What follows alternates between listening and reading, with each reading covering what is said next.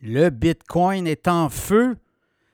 Le prix du Bitcoin euh, depuis, je vous dirais, une semaine, c'est euh, assez euh, stratosphérique. Il une semaine, on était autour des 47 000 Là, au moment où je vous parle, on est à la, la croisée des 52 000 US.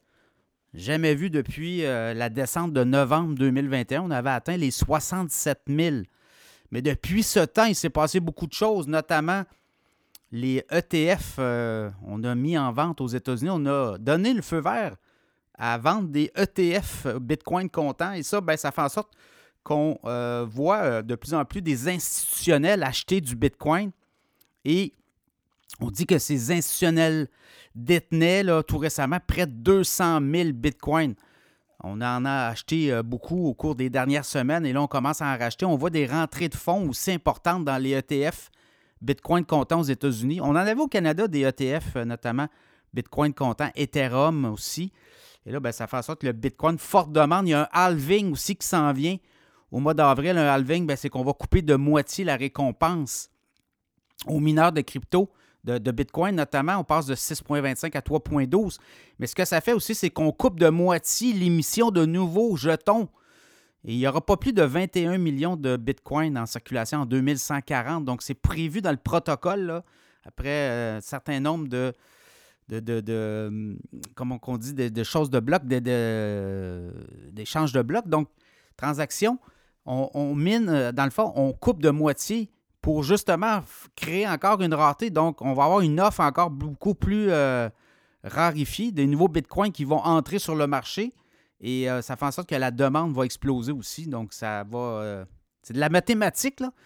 Donc, euh, ce qu'on voit là, et Bitcoin, 52 000, là, on avait quand même une zone de résistance 49, 50. Là, on avait le 52. Puis on disait, si on passe le 51 500, on peut s'en aller vers les 57 000. Donc, ça va être à surveiller. On pourrait rapidement atteindre le 57 000. À l'inverse, on descend 48, 47, ben là, on pourra redescendre autour des 45. Mais là, la résistance du 51 500 est passée. On est autour des 52 000. Donc, ça va être intéressant à suivre.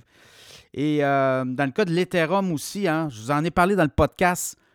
Il y a peut-être deux semaines, je vous disais que l'Ethereum pourrait atteindre les 4 000 US. Là, actuellement, on est à 2 761.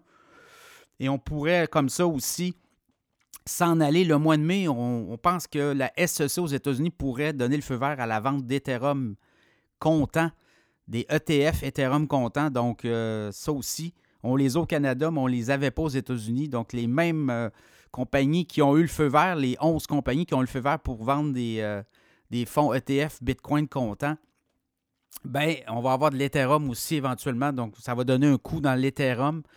Donc, l'Ethereum, le Cardano aussi qui est à surveiller, mais les deux grosses cryptos actuellement là, qui sont en feu. Il y en a beaucoup, là, je le sais, mais où là où la finance traditionnelle s'intéresse de plus en plus, c'est le, Bitcoin et l'Ethereum. Donc, à suivre, est-ce que le Bitcoin pourrait frapper les 55 000, 57 000 au cours des prochaines semaines? Je pense qu'on pourrait voir des surprises, évidemment. À suivre.